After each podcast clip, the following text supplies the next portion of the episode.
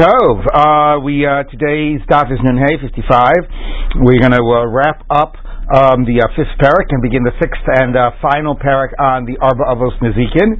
Um, this parak has been pretty much devoted almost solely to bor, um, but then the last Mishnah mentioned that the Ashur and Chamor referred to in bor is not to be understood limited to those two animals. It really refers to all animals, mostly because by Shabbos it's clear that it refers to all animals, and then it says that by many, many places in the Torah where it mentions things like Ashur or Chamor or things of that nature, it really is, includes all animals. Now, the one thing normally it's fine, okay, fine, it includes everything, but the one thing that the Mishnah mentioned that's going to require more uh, like clarification now that we've brought in the category is kilayim, either either um, you know uh, um, uh, uh, what is it? You know when you have a uh, ox and a donkey plow together, chorish and shur and chamor, or crossbreeding.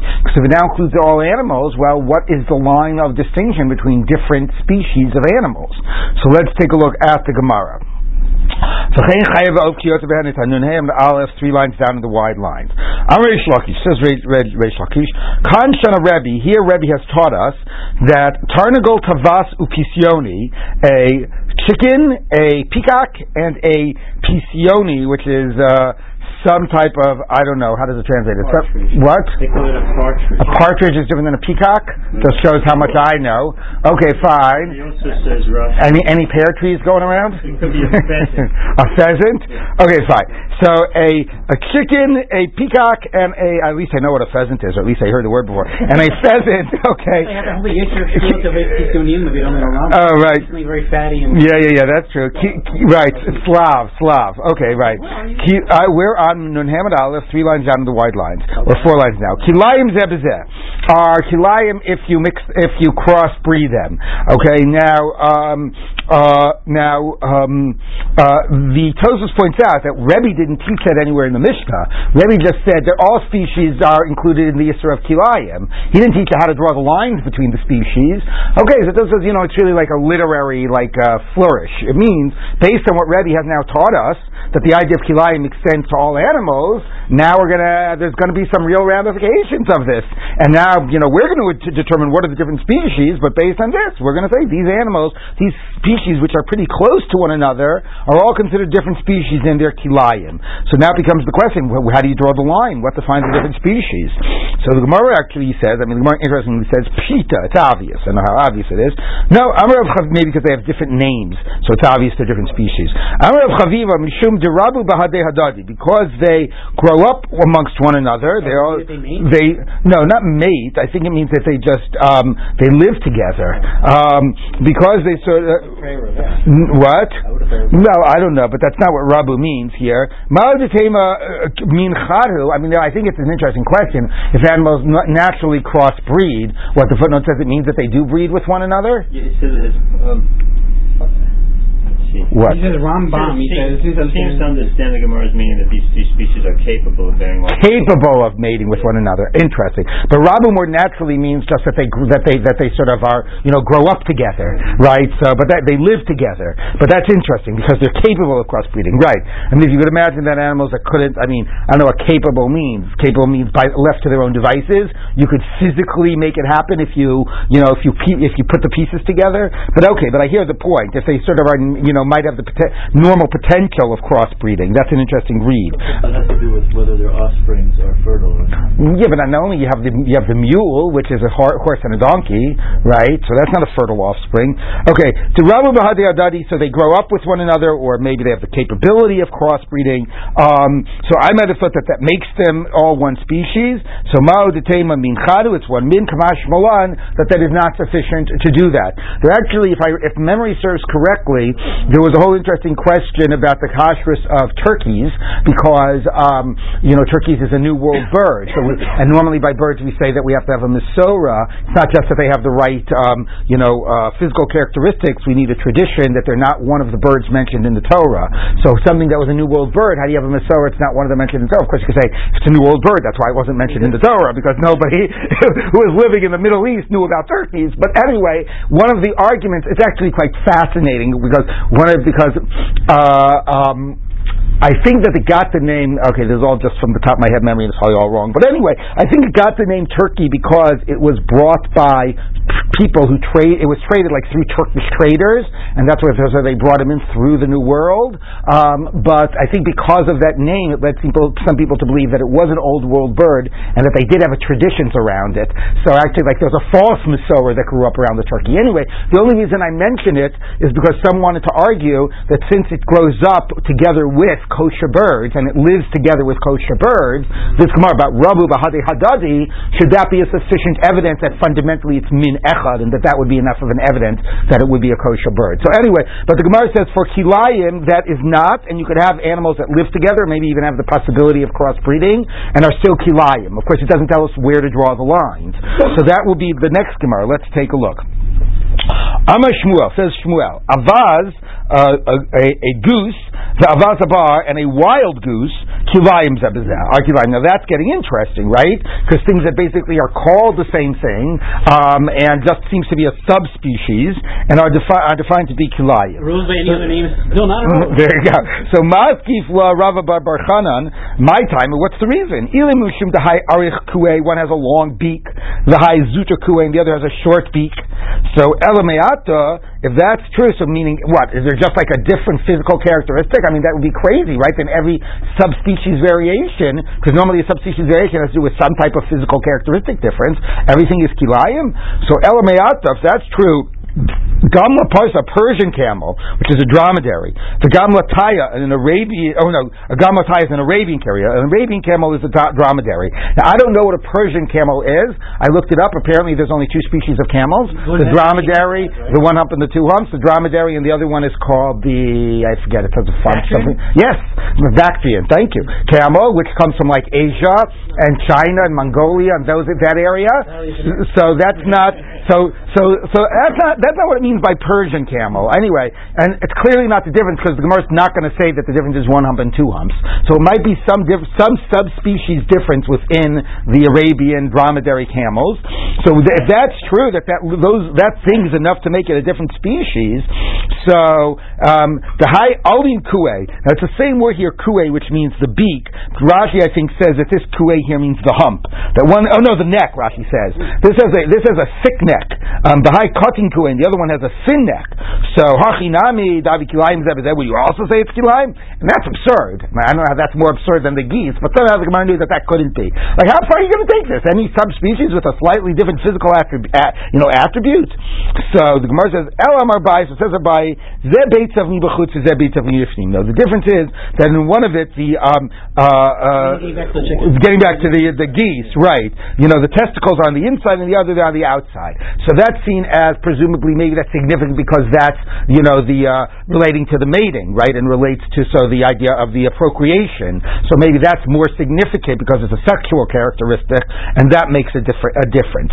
Okay, but again, like it doesn't tell us broad principles. I remember somebody wrote a very, I have to dig it up, but you know, some scientist wrote a whole big article going through Maseches Kilayim and the, you know, and the Mishnayos and these Gemaras and whatever, and trying to figure out like any try attempt at some systematic, you know, you know, difference, the definition of what are different species for Chazal for Kilayim. I think in the end he wasn't able to come up with anything. anyway, so the Gemara says like this, but here at least it's something that's seen as, you know, significant, and again maybe specifically because it's a sexual characteristic. Okay, so the Gemara says like this: Rav Papa Amar, Hi to Una Chadabeata, and here again is a sexual or procreative difference. Hi to Una, again going these different geese. Hi to Una Chadabeata Beshichla, one of them carries one egg in its cluster. The Hi to Una Kama Beata Beshichla, and the other carries multiple eggs in its cluster, so, you know, as it's laying them, it could have multiple eggs inside that it's sort of dropping them, you know, sequentially, but it doesn't have to, it doesn't like only sort of like start uh, uh, hibernating or whatever it's called, growing, that's the wrong word. Anyway, developing the other egg inside of its body only after one of them is laid. It can do them multiple at the same time. So again, it seems like things that are different in terms of sexual or procreative characteristics are particularly significant. Um, um, okay, Amar Yirmiyah, Amar Shakish. So says Rabbi Yirmiyah, name of Shakish. Remember, we said that Kol includes all animals, and we included birds, right? You might remember we included birds. What we did not explicitly address was the issue of fish, right? So, are you allowed to work your fish on Shabbos? So, so so meaning Shaviyam is not just limited to fish; it could also include like mammals in the sea or whatever. You know, dolphins. Can you get your I don't know if you got tame dolphins? Can you get them to pull a boat on Shabbos or something? So now we're talking about if you cross breed. So Tosfos makes the point of saying Marbia here we have to be talking not about fish because fish are, don't have sexual reproduction. We're talking about like you know mammals, you know some type of sea mammals. Okay, um, so Hamarbia Shnei Minim Shabiyam. If you crossbreed two types of uh, sea animals. Loka, you get lashes. My time, what's the reason?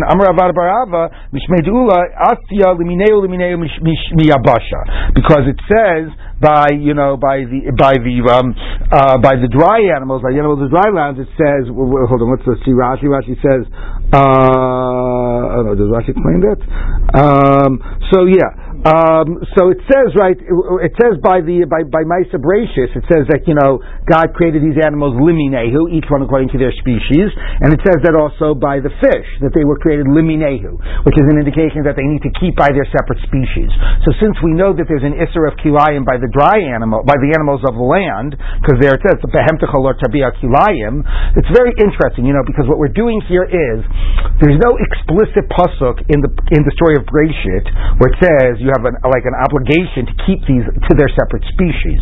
Um, so it's not just the fact that it uses the word liminehu is a sufficient basis for inferring a prohibition of crossbreeding. Tosfos actually here has here a discussion: Are we to infer from this that bnei Noach are usher to crossbreed? Because there actually is a debate in the Gemara whether Sheva mitzvahs bnei Noach include, or you know, would be more than seven, but include the issue of crossbreeding based on the word liminehu. So is the word liminehu enough by itself to say you must keep these these animals liminehu. And Tosfos says not necessarily. If there's no prohibition, then God just created them liminehu. It doesn't say you have to keep that. But now what we're doing is, and this is really I always find like interesting, like it's sort of like you know when theology sort of intersects with halacha. You have a pasuk that describes like masa brachis. God created liminehu. That doesn't tell you you have to keep things that way. Then you got this other pasuk that says don't crossbreed. Okay, well, don't crossbreed. What should be the scope of that?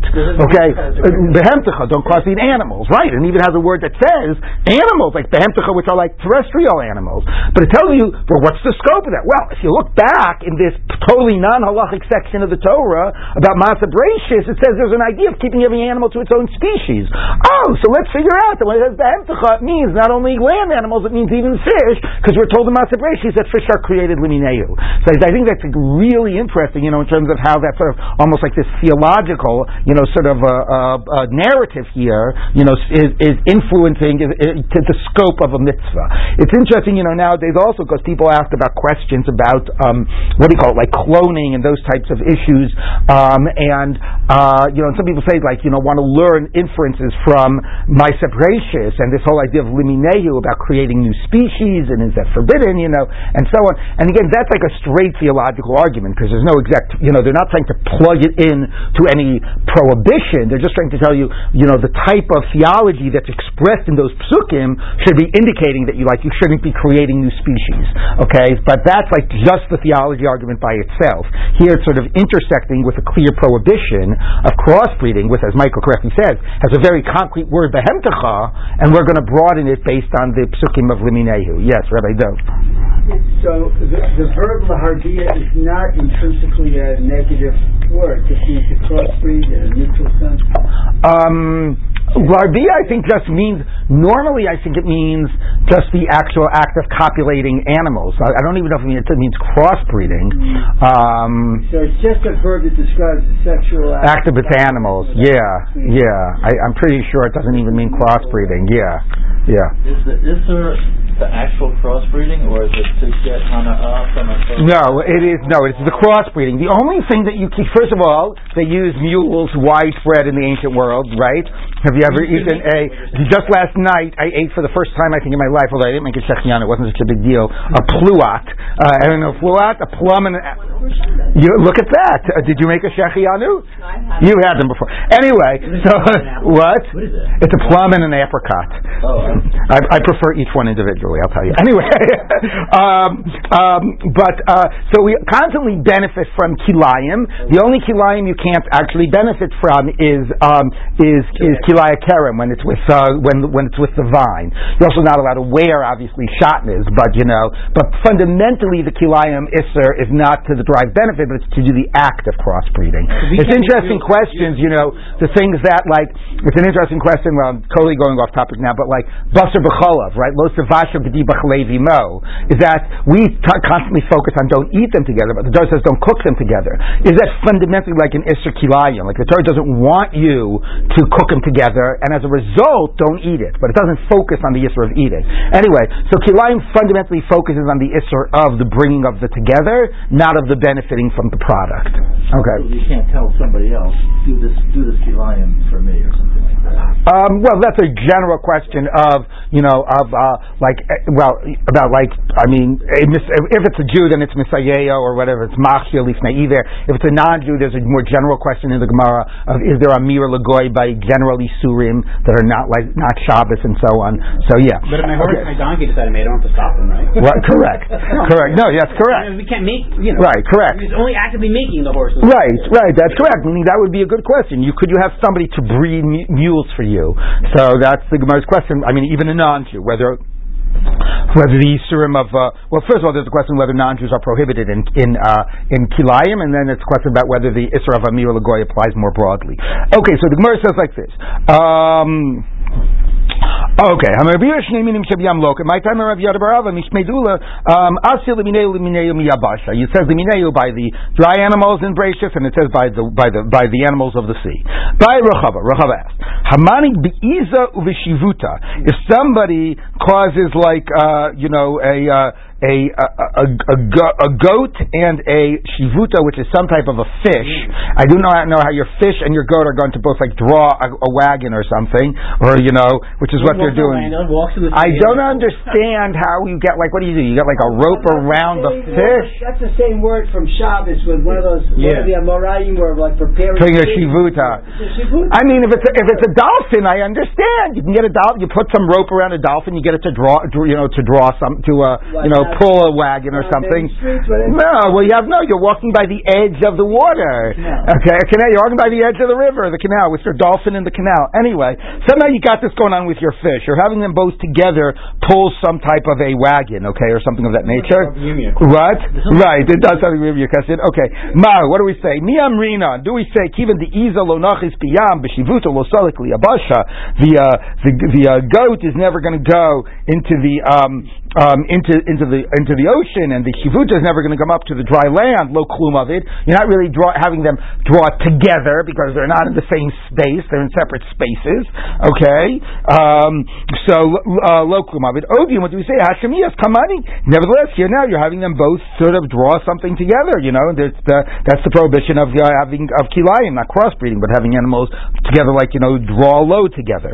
Um, so mazchiv laravina elamiat. If you say that, chiber chita v'sora biyado. Let's say you put a barley and a wheat uh, seed in your hand. Chita ba'aretz. And the and the wheat seed fell on in Eretz Yisrael, and the barley seed fell a half an inch over, right over the line in chutzlaretz.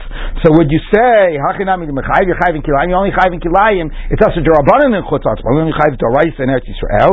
Clearly, because they're on two sides of the line that divides them. Here too. So the Gemara says, Ami What type of answer is that? Hasam eretz makom chiyuva, chutzlaretz lo makom chiyuva. The seed that in chutzlaretz is in a place where you're not prohibited. So of course you're not chayiv. Half of the act was done in a place where there's no prohibition. Um, hacha, chiyuva. You just got through telling me that you can't do kilayim of animals in the uh, of, of sea animals. So the water is a place where the isurim of kilayim apply. So if you have one animal in the water and one on the land, maybe they should be doing kilayim, even though they can't ever get into the same zone. Okay, that was a slightly humorous. I don't know, but now I can use my shibuta. You can't use your shibuta to draw your wagon. Yes. You learn from this that Ravina did not learn the art of annoying questions from Rav Yirmiyah. There you go. Exactly. Exactly. Okay, moving on. We now transition we now transition from a parak devoted to uh, to wells, uh, to, to bor, to pits, to a parak where the first one is going to be sort of get us back to Shane and Regel, but a lot of this parak is going to be devoted to Aish. Okay, so if you think about it, it was sort of like you know we had way in the beginning Shane and Regel, right? You remember those early prakim, you know Ketzat HaRegel, etc. Then we had a whole middle section devoted to the oxen, to the goring uh, oxen and the Shor Nagachs and the Kofer. We had Adam Mazik was sort of like scattered in, particularly about the person who fell. Remember all the people running into each other and Rishus Harabim and hitting each other and tripping over each other and so on. Um, so Adam Mazik was sort of scattered in, but we had like Shane and Regel, we had Shur, we've now had Bor, and this parak is going to be H. Okay, but the first Mishnah of this parak, not exactly clear why, we're doubling back and we're talking about the level of Shmira required for Shane and Regel. So you might remember, we had a Mishnah about the level of Shmira for a, for a goring ox. Remember Kashubal of Moseira, that whole weird position of Reb Yehuda. Higher level of Shmir for a Tom than for a Muad, all those interesting positions. Then we had the Mishnah about Kiso Karoi by the well, right? One guy covered it, the other guy passed over it, right? And what happened with the camels and the cows and the whole thing. So now we're doubling back and talking about the level of Shmira required for Shane and Regel. Let's take a look.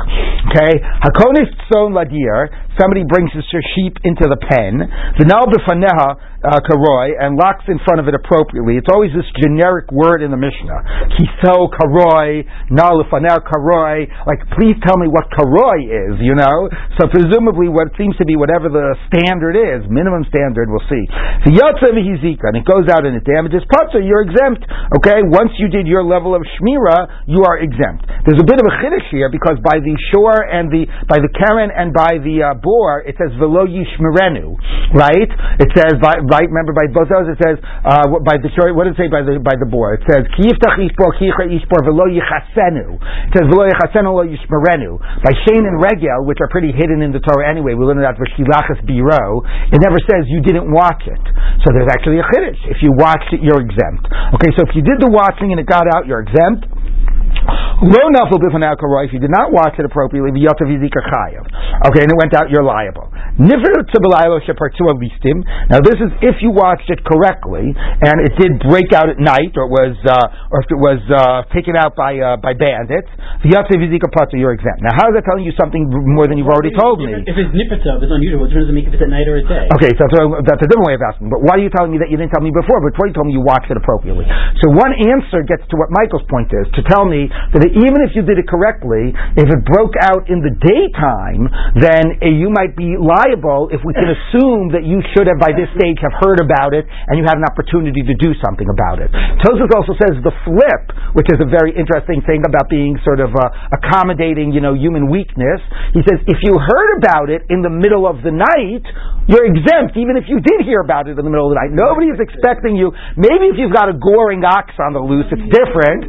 Okay, but nobody is expecting you at 2 a.m. to run after your sheep, okay, that are wandering and maybe eating from somebody else's fields, which is interesting, right? About how, to what degree the level of shmirah is not just defined objectively by preventing the likelihood of certain damage, but it's mod- modulated by what is norm what is normal to expect from people. Like there's a phrase the Gemara sometimes talks about shamro kedera hashomrim. You did what the norm was. It might not really have covered all possibilities, but you did what was normally demanded. Okay, so that's a nice idea that even if you hear about it in the middle of the night, nobody is demanding that you go and, and, and get up in the middle of the night to do something about it. Yes. It also be to go wandering around at 2 a.m. Well, that's true. Like, you mean, supposed to put yourself in danger. Right, that's true. But Tosfos, I mean, but that's less of a chiddush. Tosfos says lo atrichuhu. They didn't even make you like go to the effort of doing it, you know. And even that you be is enough to exempt you. Now the yatzotio listim is another chiddush because that says that even if the bandit that we're going to see in a minute that as long as the bandits didn't physically take possession of it, if they just broke it, the fence in order because they were either trying to sneak into your house to get something and the animals wandered off, maybe if they were trying to get the animals to come out but they didn't actually do a kinyan to take possession of the animals. The chiddush is that the listim are also exempt. Okay, they don't they don't become the listim's animals either. Okay, hotil listim now that's if yatzav yizika. That's parsua listim yatzav yizika pater. Hotzi'u listim, if the listim actually physically removed them and thereby took possession, then listim chayavim, they become obligated. Even though they don't own them, they're only like ganavim over them. But nevertheless, as we know, like the same way a shomer, when he takes it into his possession, takes responsibility. A ganav as well, when they take it and they get an ownership, which is known as a certain type of kinyan geneva, and they are the de facto people, you know, people that have possessed it and control it, they become liable for things it does. So if they just broke the fence and it went out and damaged, they're exempt. If they took it out, they're liable. Okay? Chayavim. Oh, now let's say you locked the fence properly, but it was right there in the middle of the blazing August sun. Okay? Or you gave it to a Chayr In that case, you can't say, hey, I did my job, I, I locked the fence. You leave your animal in the middle of a blazing sun, it's going to look for a way to escape. Okay? And Chayr Shot also are not sufficient ways of watching it. In that case, if you gave it over to a shepherd, then it becomes the shepherd's responsibility. Navla let's say it accidentally fell into a garden. You were walking by a Rishus Harabim and uh, at, a high, uh, a high level, and it fell off and rolled down a cliff in Rishus Harabim and landed into somebody's garden. So you're an honest, okay? You're not liable. But nevertheless, so but it got it got benefit. Maybe it uh, landed and it you know it cushioned its fall on some of the fruit in the other person's yard. Mishalemis masanenis, you don't have to pay for nezek, but you have to pay for the benefit that you received. That's a concept that we've seen before, which we can, if you might remember, the animal that eats fruit in Rishus Harabim, people remember that? So you're putter for nezek in Rishus Harabim, but the objective reality that your animal got benefit, you have to pay the guy back for giving your animal like a, you know, lunch. Okay, so Yoda Kedark of Ezik, if it just by its own went into this guy's yard, so that's a classic Shane Bershut Hanizak, and the damage, Mishalemis Mashizika, then you pay for the actual damage. Case of Mishalemis Mashizika, how do you pay the amount of damage? Um, now, the reason it asks this question is, is because it's not like it's eating some independent object, like eating some fruit in a basket. It's eating fruit that's, that's growing in a yard. You know, it's eating wheat in the yard. So what, how do you assess, like, you know, how to figure out the damage? So, Shamin Beitz Abot Sadek, Kama Yafa, Kama Hi Yafa. So you take a look at a, uh, what I would just call an acre. I don't know what it is, but it's some unit of land. And you say, how much was this acre worth before the animal ate this grain, and how much is it worth after? Right? Because then, when you look at it in the context of a much larger value and of a whole field, if the field doesn't get devalued directly based on the loss of the actual value of the grain, right? So, sort of, I was giving the example when I think we did this a while ago in the flip, like when you go ahead and you uh, you make home improvements, right? It could cost you like twenty five thousand dollars to make home improvements. It only increases the value of your house by like five thousand dollars or something, right? So, uh, so the reality is that when you assess something based on some things of much larger value, the difference in the actual cost of that one object gets a little discounted.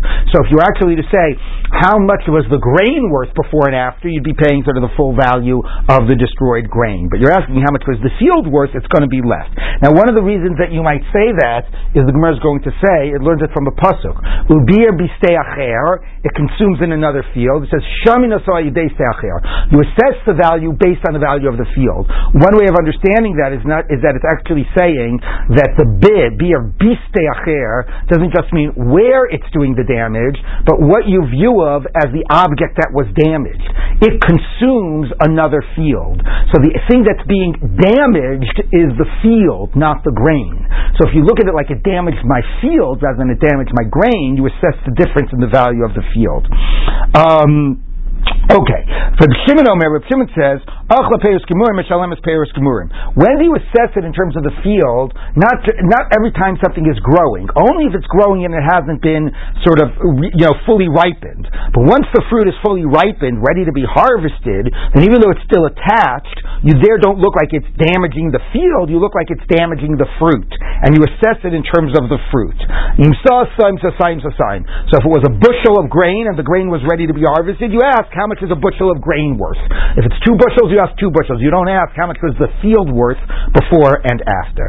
So a lot of different things in this Mishnah, sort of like wrap up stuff about Shane Varegel, moving from protecting it, which was issues that we saw before about the shore and the bor. We saw that recently to this question of nenis and to this question, which is also seen in a different context. You know, this whole issue of listim and the role and the and roa and a shomer who takes responsibility. We also saw that about the goring ox, about the shomer who takes responsibility, and then finally the question about how do you assess the damage. Okay, let's take a look at the Gemara. Uh, Tana Rabbanan, our rabbis taught. Uh, Thank you very much. What is considered to be a sufficient protecting of the animal and not sufficient? Okay, if it's a, a, a, a, door, a fence that can withstand normal types of winds, and you could like abstract that idea, normal types of occurrences. Okay, so that is zel karoi. That's an appropriate guarding of the animal.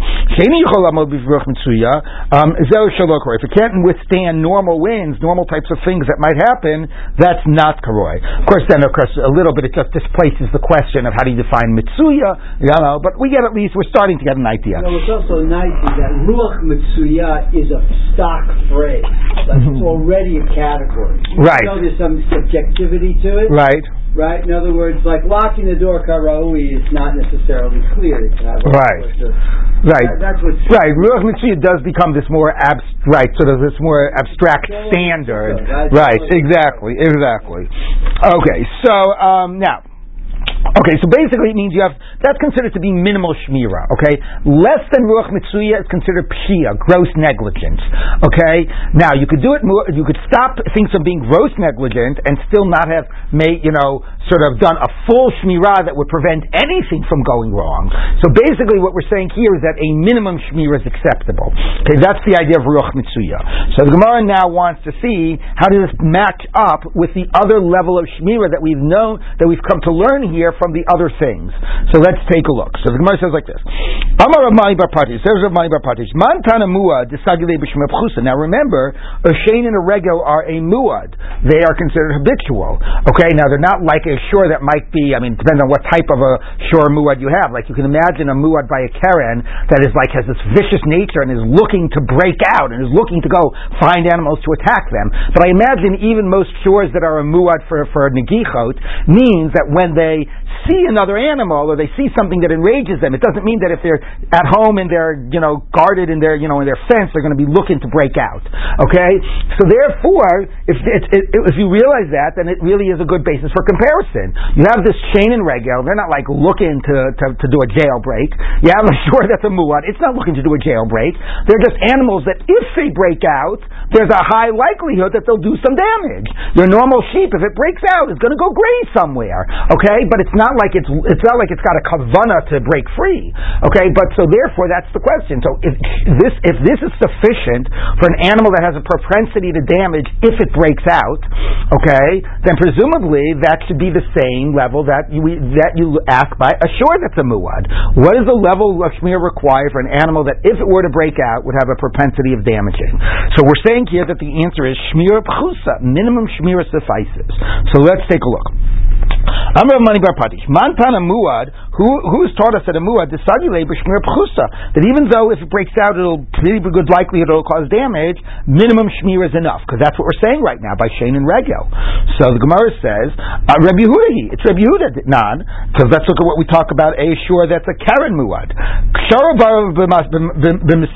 If the owners tied it up with a rope, the fun of Karoi, and they locked it appropriately, there's your again Karoi, the Vihizik, and went down and damaged. Echadam Bechan Muad Chayiv. Rameir. Says by a Karen Muad, that's not sufficient. Minimum Shmir is not sufficient. You're going to be liable.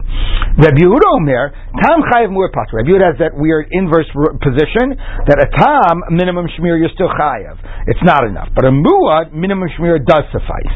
Shne'emar, V'lo Yishmerenu Be'alav, and you don't watch it after three times, then you're chayav. The shamur who's that, once it's considered to be basically shamur, even at a minimum level, you're exempt. Eliezer Omer, still going by this Karen Muad, sakin. No, the only way that you can watch an animal once it's a Muad is by killing it. Okay? It's a question whether that means for liability or just a general moral responsibility. Anyway, what we see is of those three Tanaim, the only one that says Karen Muad suffices to do Shmir Pachusa is Rabbi Yehuda. So should we therefore infer that Rabbi Yehuda is the author of our Mishnah, that it is the same by Karen Muad as by Shane and Regel Muad? That's the question. So the Gemara says, um, uh. You know what? It could be Rabbi Meir that by Karen, Tom, and Muad require a high level. Shane and Regel, a lower level would suffice. Why? Shani Shane Regel Datara Miyata Bishmirtan. Shane and Regel are different, not because of some logic, but based on the pasuk. The Torah made it clear that Shane and Regel minimum Shmira suffices. Where did the Torah make that clear from? The the the um the Amar Rebbe Lezer, because Rebbe Lezer says Ami Lebi Masnisatan, and some say we teach in a Breita. Um, um, Arbad Varima Torah Miyata Bishmirtan. There are four things that the Torah reduced the amount of shmira required, minimize the amount of shmira required. The Eluhain, these are they. Bor, the Eish, V'timrot Ashan. No, just to give anybody. I had to do that. um, okay, Bor, the Eish, Shane, Varegel. So, just so people paying attention here. Okay. of, of the pit, the, the fire, Shane, and Regel. Now, by the way, that's a lot. What are the Arbavos Nezikin if you put out Adam Amazik? Bor, Eish, Shane Regel, and Karen. So three out of the four, the Torah said minimum is enough. All those debates that we had in that earlier Mishnah about Karen, that maybe you need Shmira Ma'ula, maybe no Shmira is ever good enough, that's just debates by Karen. Everything else, minimum shmir is okay. Okay, let's take a look how we know it, and then we could ask why. Um, okay, bor dechsiv um, by the pit because it says ki yiftach ishbor or ki yichre ishbor velo yichasenu. If you dig or you uncover and you don't cover it, hakisau pater. Once you covered it, all it says is you didn't cover it. Any cover suffices. Hakisau pater. Obviously, it has to be you know a real cover. It has to withstand again ruach mitsuya. But any minimum cover suffices. Eish fire dichsiv shalem yishalem hamavir be'ira. You should surely pay the one who lights the conflagration until you're considered like the one who actually consciously lit it, like as if you torched the place. If you did a minimum shmira, if you're grossly negligent, we say it's like you intentionally did it. Okay, but if you're not, if you did, if you basically removed, you know, gross negligence, you're not like you're actually torched the place. Okay, adavi Shane by the by the uh, tooth. will be air It consumes in another field. Will be air. So that idea is like is as if you, not just the animal consumed, but like you consumed. You are so negligent, it's like you made it happen. Okay, regel by regel it says Vishilach, you should send forth, and he sends forth the consumer, Vishilach at Biro. Remember, we said that that means a regel. Until it's like you sent the animal consciously to do it. You were really negligent. Okay, the Tanya v'shilach zeharegel, and to remind us of going back to like the way beginning of the Masechet, you send forth your consumer. Shilach means the regel, kvein omer, mashalchi regel ashor v'chamor, the one who sends forth the leg of the ox and the donkey. Ubir consumes the ashain, that's the tooth. V'chein omer, kasher yivaer hagalal ad until the, until the, uh, the, the thing consumes until completion. The only reason you're chayiv is if it's like you sent it forth, you made it consume. Hello, avid lo. If you didn't, not. Okay, let's just read to the two dots, and then we'll discuss why the, the logic behind this.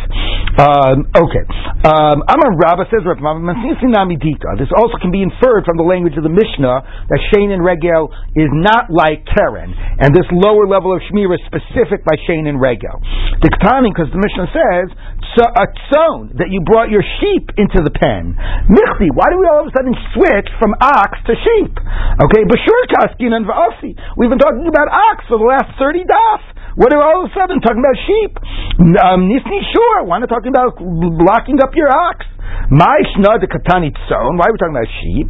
Lab mishum because we want to say that the watching of sheep, you know, it would be true ox too of the shane and regal of ox. But we but classic a sheep is not going in goring. Sheep is a classic, like you know, you know, concept of Shane and Rego. Um, so that um, Lav Mishum Dekan Karen Lo Ksiva Ba Shane Rego Lo Ksiv. Karen is not written by sheep, right? It doesn't talk in the Torah about a sheep goring. it talks about, but a sheep is the animal that goes and eats. So for Kamash Muad, just Shane Regel Muadim who? Shane and Regel, although they're Muad, nevertheless minimum Shmir is enough.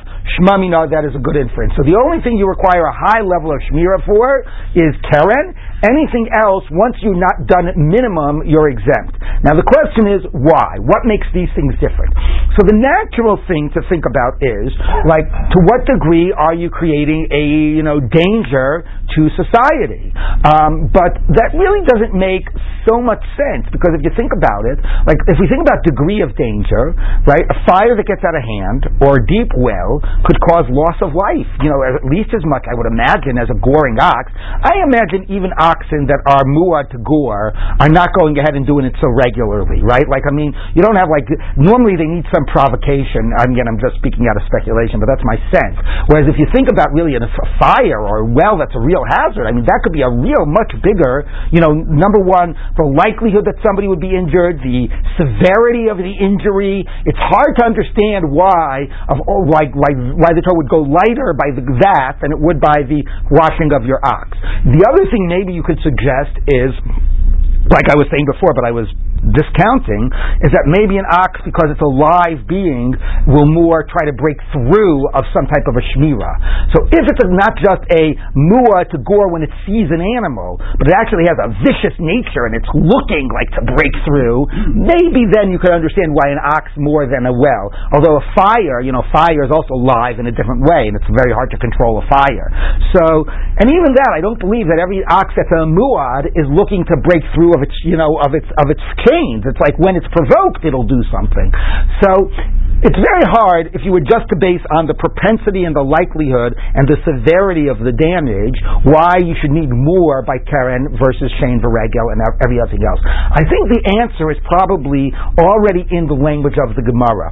The Gemara says that for all of these psukim, it says why you need a lower level. It says Ad Avid Ke'enu Bier, Ad Avid Ke'en V'Shilach, Ad Avid, you know, well, by the bor doesn't say that. But the point being, and this gets back to the early questions about, you know, why you're chayiv when your things go out and damage. Here the Gemara is conceptualizing it as, you know why we make you pay when your animal eats? Because it's like you did it. You know why we make you pay when your fire goes out? Because it's like you torched the place. Oh, it was an accident. I was just having a barbecue. I wasn't paying attention. It doesn't matter. You were so negligent. It's as if you did it yourself. It's as if you sent your animal to do it. Right? So if the model is we have to make it like as if you did it, we need a high degree of negligence. So why should shore be different? Because with kavanaso lahazik is the one case where you have something that's defined as an act of, of, of nezek on its own terms. We don't have to ascribe it to you and say it's like you tried to destroy that person's thing. Your animal had the kavanaso lahazik. So it itself was an act of mazik just in terms of the act the animal was doing. So we basically seems like we're saying is we in order to make somebody pay, there has to be something that we can label intentional damage and an act of mazik. So in the case of Karen, the, the ox did an intentional act of mazik, and you had some degree of fault. Maybe you did a minimum shmir, but you had some degree of fault. Once you start with an intentional act of mazik, we can make you pay because you should have because you didn't do the maximum shmir possible. But by everything else, there was no conscious act of mazik, right? Somebody fell into the well, the fire escaped, the animal was just nibbling. You know, it wasn't an act of mazik. So to make it an act of mazik, there has to be a high degree of negligence that we can say it says you are so grossly negligent, it's like you intentionally did it. So that seems to be a very interesting way of getting at this, right? Again, our natural thing, if we, you know, had not been learning Bava Kamma, it's like, why should any of this matter? I still don't really understand why. like, you know, you were negligent. We should be looking at the likelihood of damage, the you know the severity of the injury, how big of a hazard it was, etc. But the Gemara is working with these formal categories, and here it's introducing a new idea. You start with the idea of a masemazik, intentional, willful damage. By the Karen, you always have that. So as long as there's a little negligence, we're going to make you pay. By these other things, you don't have that, and therefore you need high negligence. So it's so negligent, it's as if you wanted it to happen, as if you did it. Right? Right, so that's the sort of approach I would take on this Gemara. Yeah, yeah? Like with the kisui, you know, if the if the if the camels are common and stuff like that. I, it didn't like that was talking about gross negligence. It was sort of like, you know, you have to use basic common sense, like. Right, meaning maybe I'm a little overthinking by gross negligence, but still, it's negligent as opposed to, you know, there's this range between negligence, so I'm no longer negligent. You're right, maybe I'm a little overstating by using the word gross negligent, but as long, but, but there's a range between I'm not negligent, but I'm not really being totally, you know, being, being, being right, right, right, meaning, yeah, right, meaning, the, like, Karoy, Karoy maybe gets beyond just gross negligence, and I'm not really negligent, but I'm still not being totally protect, pro- totally preventing things from happening. I'm not being as careful as I could be. Okay. All right. So yeah, I might have overstated a little with the word gross negligence. All right. So let's continue. Now we move on to another sort of fascinating thing, which, as you'll see, is indirectly connected to the Mishnah. Tanya, we turn to Brisa. I'm Reb Yoshua. Arba dvarim v'chai b'din shemayim. Four things somebody who does them is exempt from, uh, you know, from a human court and liable up in heaven. Which you know understands mean. I mean, you could make that make that as a total theological statement. God will pay you back.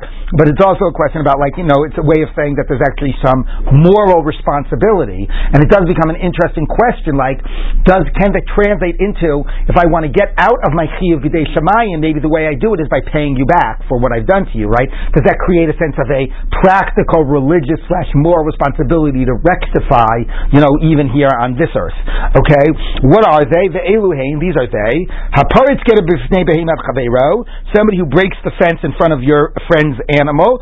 So that's going to the Mishnah, right? By the listim who break the fence, and then presumably the animal goes out and gets lost. So I don't do anything. Okay, I'll pay you back for your fence. You know, I didn't actually steal your animal. I didn't injure your animal. I'm just a grumma. So you're pater b'dinei adam. Okay. Or there's a fire, and you basically you just push somebody's uh, you know haystack in front of a you know a, a sheath of grain in front of the fire, and then the fire comes ten minutes later and destroys it. Like I didn't destroy it. I just you know moved it into the street. Okay. So um, the socha eidei sheker. So somebody who hires false witnesses. It's pretty interesting, right? The witnesses themselves are eidim zomim. The person who hires the false witnesses, actually, there's no way you can sue them. Okay, well, you know, I mean, it's uh, you know what I'm talking about. So what? I paid them money. Was their decision to actually do it. You know, um. This one is the big, maybe the biggest chiddush because it's the most passive. Um, you know testimony that can help your friend in a court, and you don't come and testify.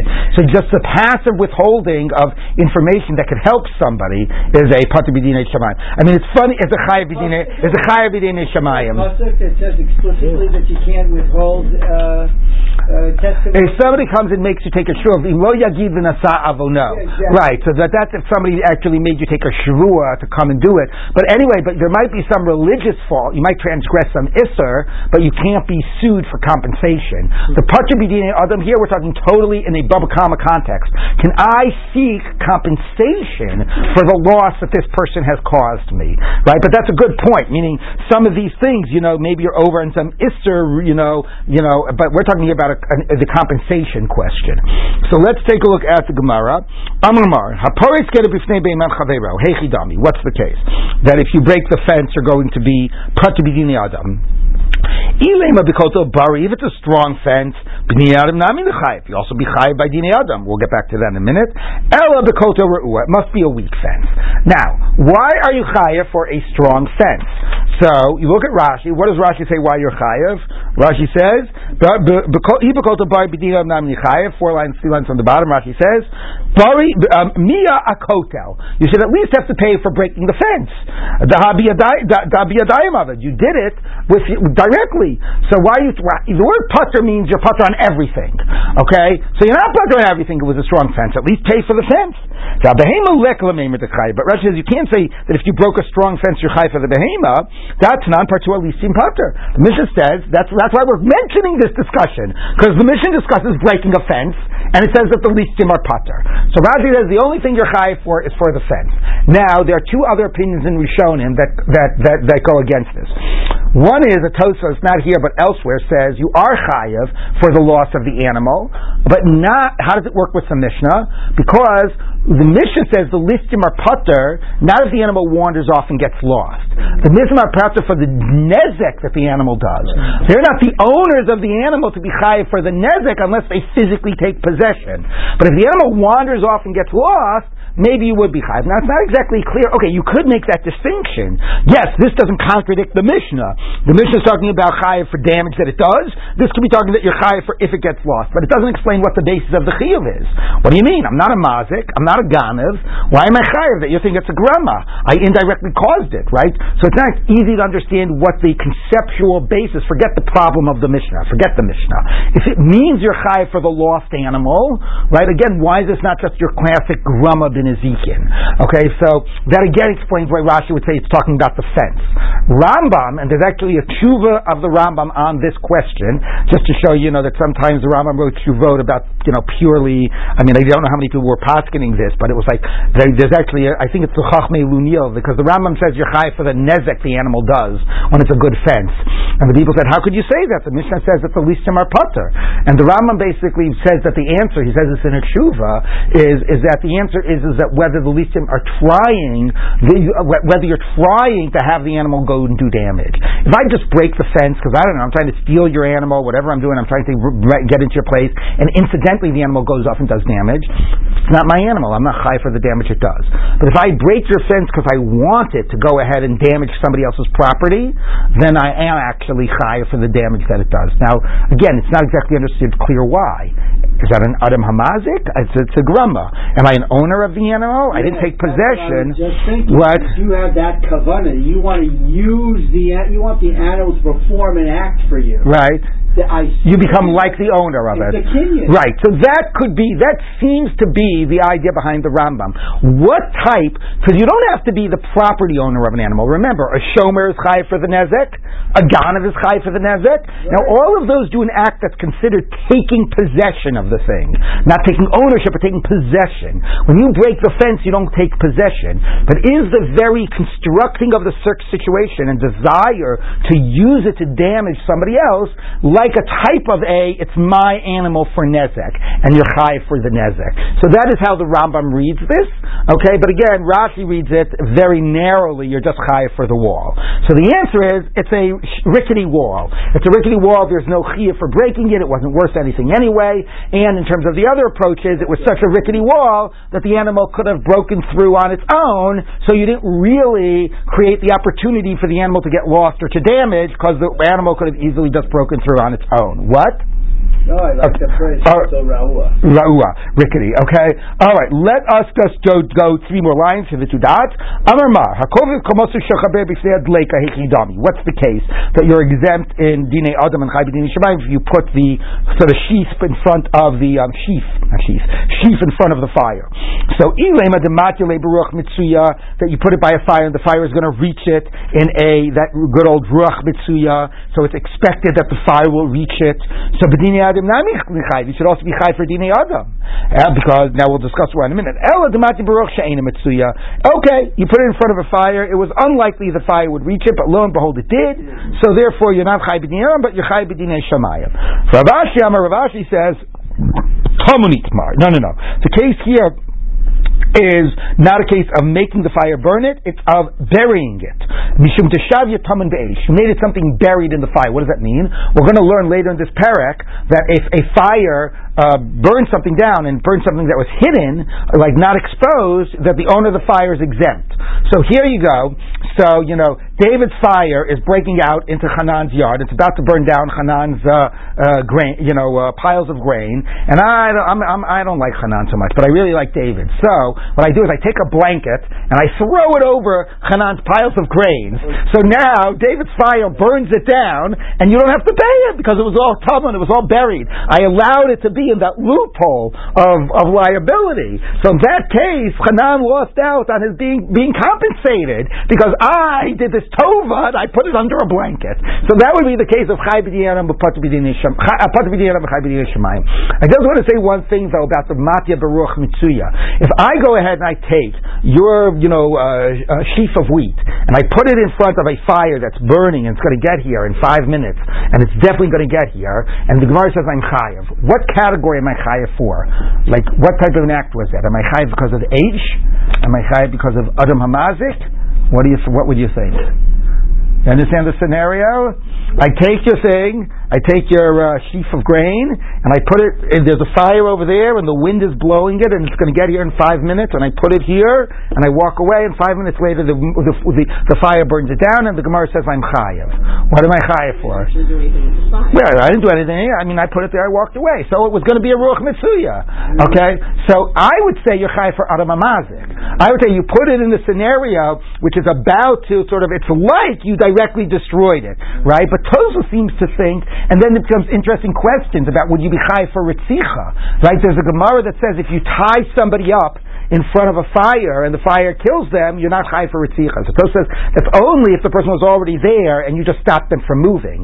But if you actually bound somebody up, it's like the old, like the guy, you know, the dastardly guy puts him on the train tax. You'd bind, if somebody was already on the train tax and you stopped them from moving, you'd be butter because you just kept the situation. But if you put someone on the train tracks and the train came, that would be like an act of ritzicha.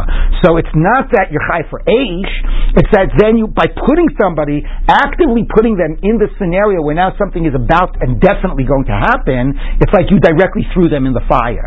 But that's interesting, right? Whether this it sort of plays with that question, would that be a type of a chai for Aish, or would you be chai for an adam hamazik? I think it would clearly be an adam hamazik. Okay.